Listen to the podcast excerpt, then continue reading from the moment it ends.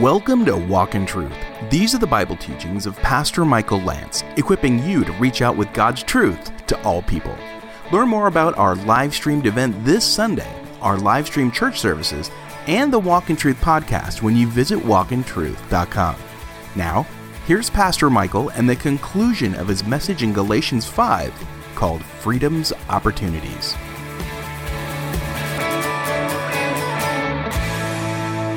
A lawyer, Luke 10 25, stood up. A lawyer is a scribe or an expert in the Mosaic law of the day, not a lawyer as we would know it. He stood up and put Jesus to the test. He said, Teacher, what shall I do to inherit eternal life? Jesus said to him, What is written in the law? How does it read to you? Since you're an expert in the law, you're a lawyer, you're a scribe, how do you read it? What do you think's the most important? Jesus turns it back on him. And he answered, you shall love the Lord your God, the lawyer says now, with all your heart, with all your soul, with all your strength, and with all your mind, and notice, your neighbor as yourself. Now he quotes Deuteronomy 6 5 and Leviticus 19 18. Deuteronomy 6 is the famous Hebrew Shema, the prayer that Faithful Jews would pray at least a couple times a day. Hear, O Israel, the Lord our God, the Lord is one, and you shall love the Lord your God with everything that you are, just to summarize it. Leviticus 19:18 often coalesced with that command, and you shall love your neighbor as yourself. Well, this guy, uh, he's got it, right? He, we, we see this confirmed by Jesus and Paul. He answered correctly, and Jesus says to him, You've answered correctly do this and you will live. Isn't it interesting? The man stood up and asked Jesus a question to test him. Now who's being tested? the lawyer. Jesus is so brilliant. And he turns it back on the guy, now has him answering his own question. And Jesus says, Hey, you, you've answered correctly.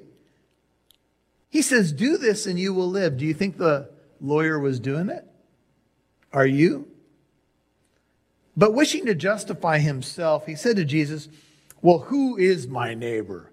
Is it the people on the immediate left and right of my home? How about a couple doors down on each side? Who is my neighbor? How about that, Jesus? Dun, dun, dun, dun. Now, he wished to justify himself, but notice what Jesus says. Jesus replied and said, Here's a story. A man was going down from Jerusalem to Jericho and fell among robbers. They stripped him and beat him and went away, leaving him half dead. And by chance, a priest, here's a religious guy now, was going down on that road. And when he saw him, what did he do?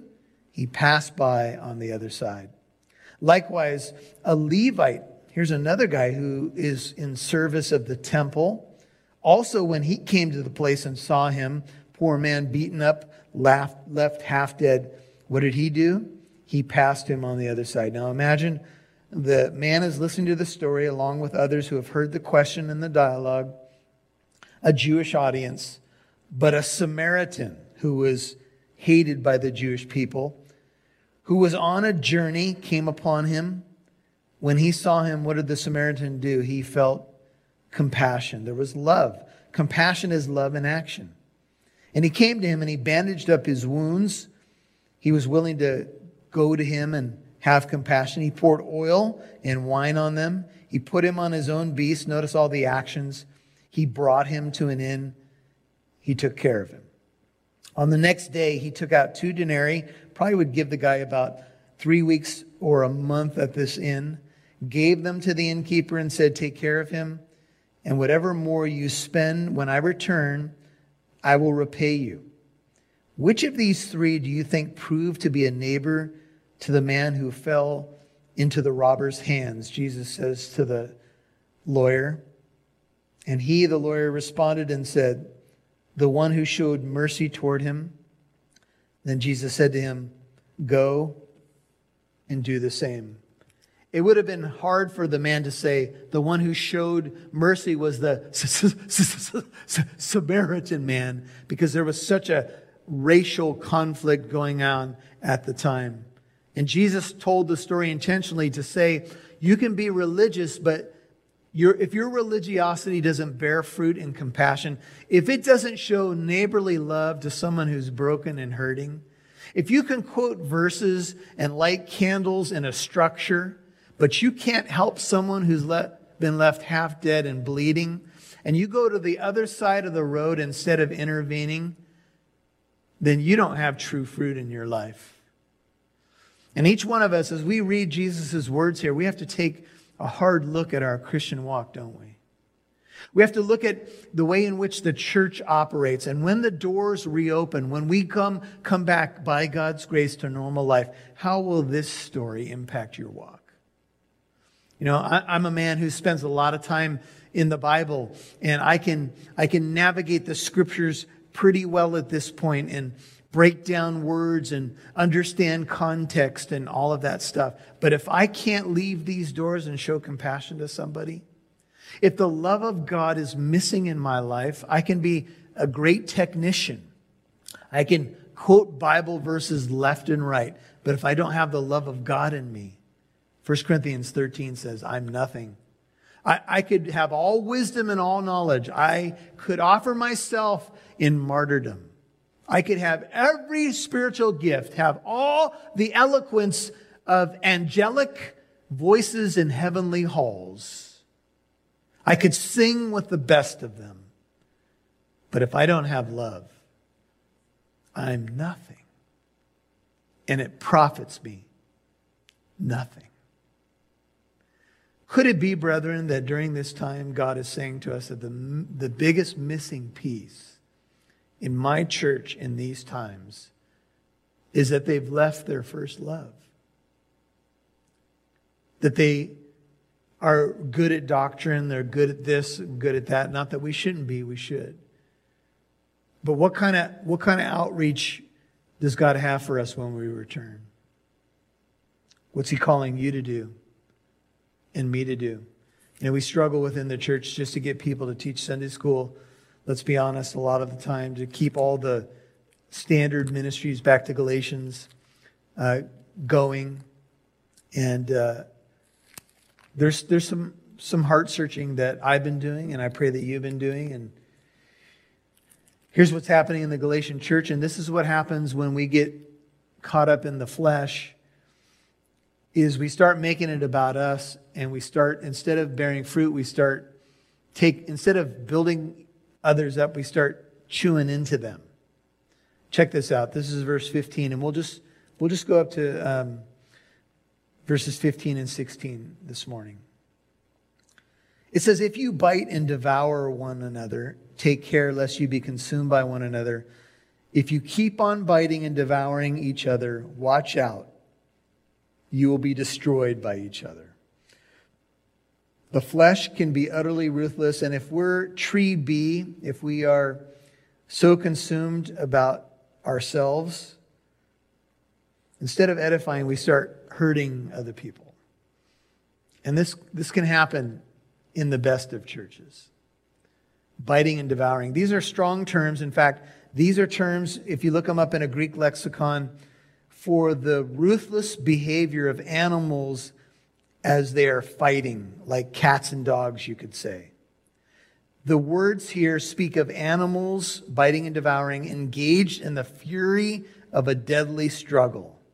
If you've ever seen it before, if two dogs fight and are going at it and they begin to bite each other, or, you know, maybe even something even worse, it's ugly. The flesh can be ruthless. Uh, I saw a video recently of a dog.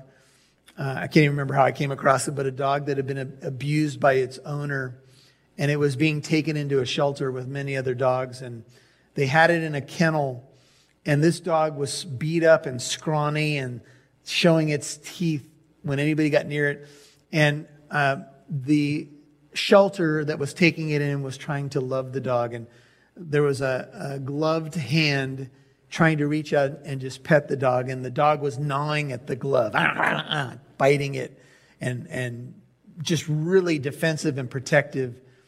And little by little, as that gloved hand came nearer and nearer to that dog and began to just stroke its face, and it was no longer seen as a threat, that dog calmed down.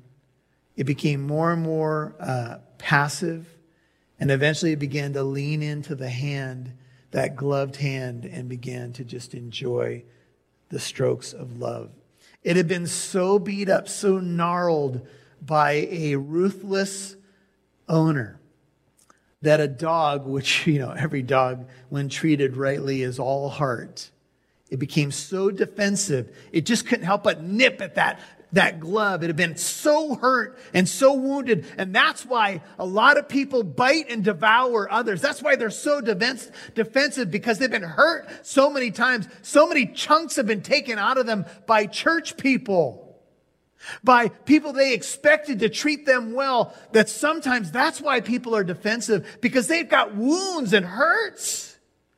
And we have to bring that gentle hand of love into the kennel, so to speak, and say, no, that's not what we're here for. We're not trying to take something from you. We're trying to give.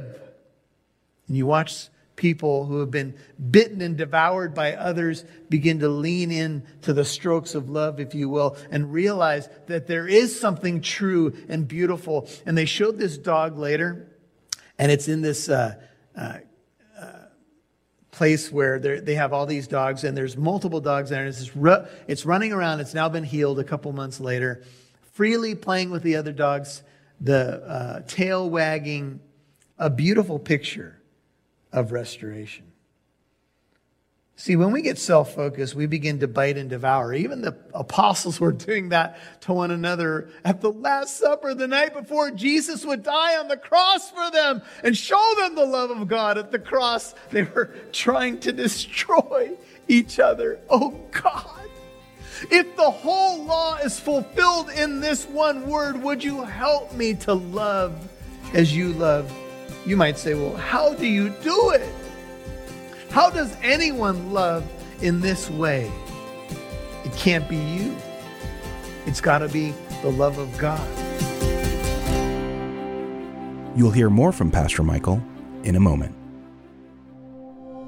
Join Pastor Michael Lance at the next 633 event about navigating the times we are now living in with the coronavirus. We have this tremendous panel. These are professors from Biola University, like Dr. Jacob Daniel, Dr. Jim Johansson, and Tony Costello, who has an MA degree in apologetics and in theology. Some brilliant theologians. Mike Massaro, the voice of Walk in Truth, and yours truly, Pastor Michael Lance, will be there. We'll be part of a panel to take your questions and to help you navigate the times. Navigating the Times will be live streamed on the Living Truth Christian Fellowship YouTube channel on Sunday, May 17th at 6:33 p.m. Subscribe for free today so you know when we're live. Visit walkintruth.com and click on church. That's walkintruth.com and click on church. Hey, Shane Lance here, and I wanted to take a quick moment and encourage you to subscribe to our devotional called A Step Closer. This is a quick read from Scripture with a little bit of commentary, and it's a great way to keep you growing in your walk with the Lord. In our crazy society right now, with all the things we jam pack into our schedule, I'll be the first to admit that sometimes it's hard to find time to study God's Word. But it is so important as we grow in our relationship with the Lord to study His Word. It's such a vital aspect to our walk.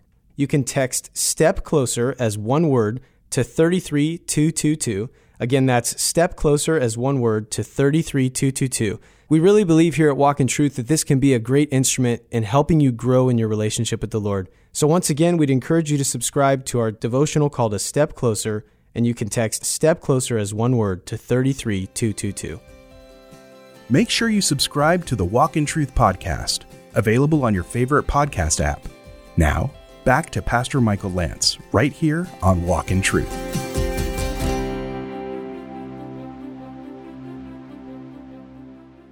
See, when we get self focused, we begin to bite and devour. Even the apostles were doing that to one another at the Last Supper the night before Jesus would die on the cross for them and show them the love of God at the cross. They were trying to destroy each other. Oh God. If the whole law is fulfilled in this one word, would you help me to love as you love? You might say, well, how do you do it?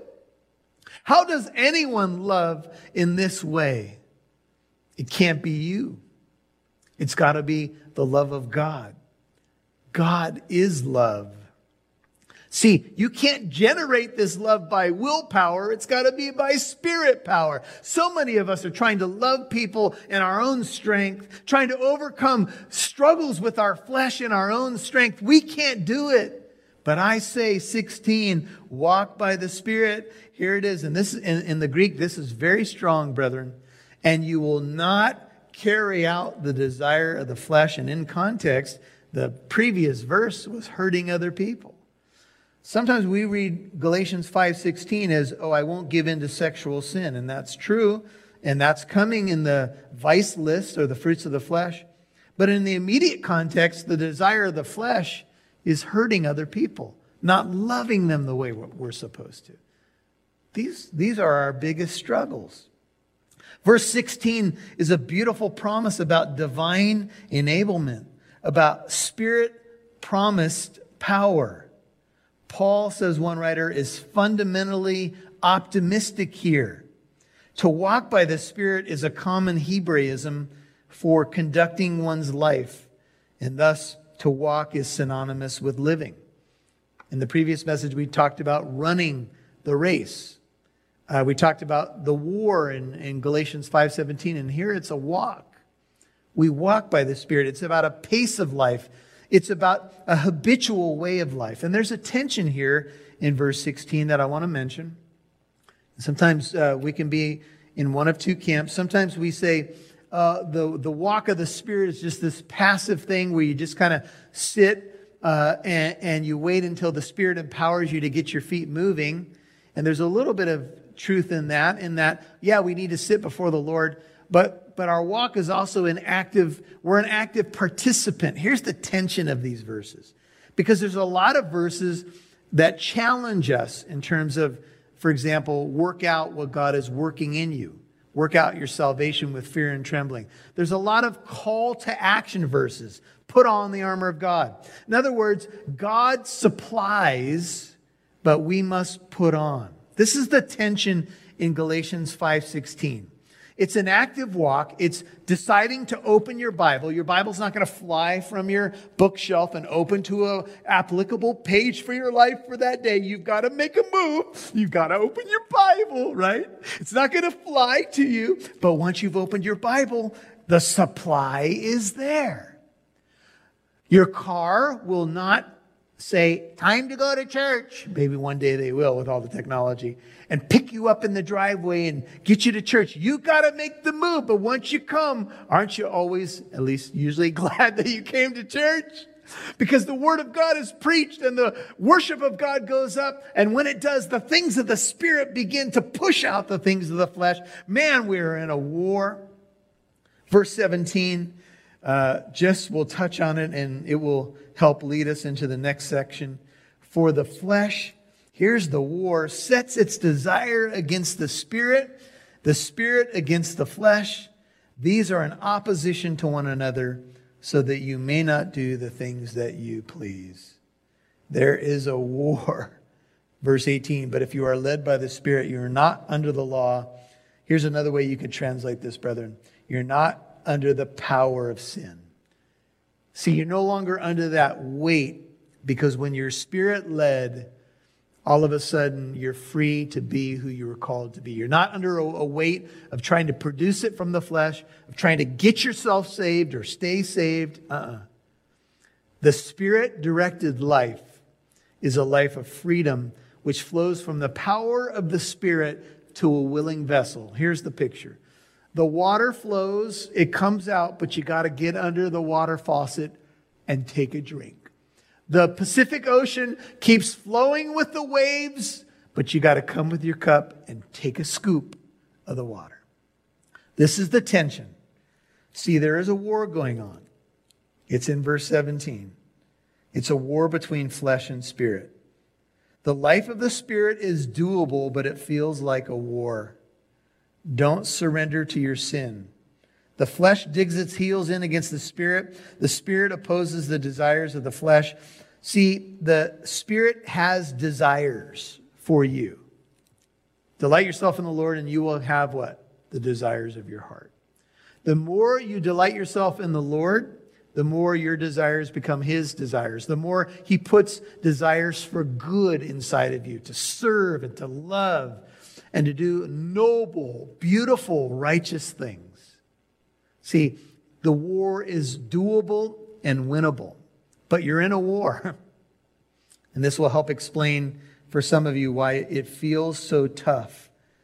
And if anybody tells you that it's easy, they're not being truthful. See, it's a battle, but the battle belongs to the Lord. And the good news is that as you walk by the Spirit, you're led by the Spirit, the fruit of the Spirit's coming into that life giving tree, fruit just starts popping up. Yeah, you got to be planted. Yes, you got to stay in your Bible. Yes, you got to realize that you can't feed the flesh, you got to feed the Spirit. But as you do those things, you find victory. See, thanks be to God who gives us the victory.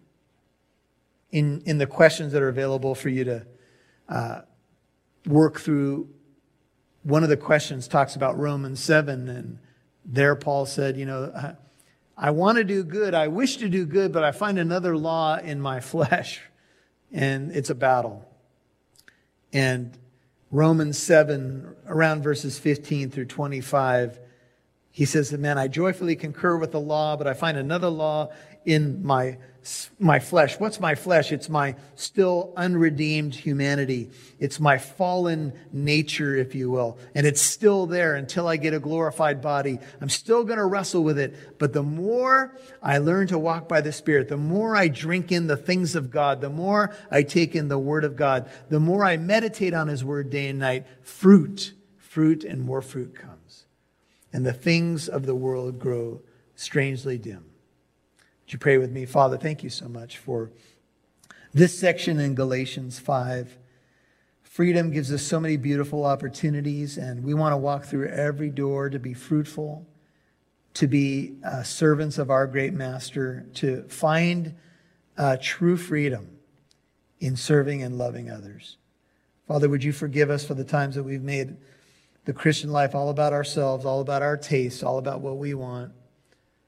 And sometimes we've missed opportunities. But I also want to thank you for a beautiful and wonderful serving congregation that has demonstrated that life of the Spirit, that love for one another. And I pray that it would grow, that it would abound more and more. That love is here, and I'm, I'm very grateful for it, but I pray it would abound more and more in my life, more and more in the life of living truth. And as we move forward, Father, our impact because of the love of Jesus would just be, it would blow our minds. I, I, pray that you would do a work of blessing on the other side of this coronavirus that would just be nothing short of your glory and for your praise. If you've not met Jesus as your Lord and Savior, this would be a great time to open up your life or to rededicate yourself to the cause, uh, if you will. It starts with trusting in Him and His finished work at the cross, his triumphant resurrection. If you've not met Jesus as your Lord and Savior, ask him into your life. You don't have to have a perfect prayer, but it does need to include repenting of sin and false gods and all that stuff and just trusting in him and him alone. Ask him to let you be born again of his Holy Spirit. Tell him you want to follow him as your Lord and Savior. And get into your Bible. Maybe start with the Gospel of John and just read through the entire Gospel of John. And if you're a, a, saint and you've recently rededicated your life, stay in that word. Be that Psalm 1 man or woman, and you'll be fruitful. And uh, I just pray that the Lord blesses you, He keeps you, His beautiful face shines upon you, and He gives you shalom and gives you peace. You've been listening to Freedom's Opportunities Part 3 on Walk in Truth, the conclusion of Pastor Michael's teaching in Galatians 5 13 through 21. If you'd like to watch the video of this message, you can subscribe to our Living Truth Christian Fellowship YouTube channel. So visit walkintruth.com and click on church. That's walkintruth.com and click on church. Now, you definitely want to subscribe to the Living Truth YouTube channel and click on the bell because we're doing a live stream 633 event this weekend. Yeah, it's true. Pastor Michael got some guests from Biola University and myself, and we'll be discussing how you can navigate this crazy time we're living in. Even though some places are opening again, we're still not quite back to normal yet. But what is normal? Should we be going back to the way things were? Well, we'll be discussing that and any questions you might have. So, again, this is a free live streamed interactive event and it's called Navigating the Times and it's this Sunday at 6:33 p.m. Pacific Time. You can find our YouTube channel when you visit walkintruth.com and click on church. Now, make sure you come back tomorrow for a message from Matthew Kolomi in Luke 15 called God Loves to Reclaim Lost People. Pastor Matthew is the leader of the high school and young adult groups here at Living Truth, and his message will be inspiring and bring hope. So make sure you listen tomorrow on this radio station or the podcast. I'm Mike Massaro. Thanks for listening to Walk in Truth. Our goal is to reach out with God's truth to encourage, bless, and equip you during this crazy time. God bless.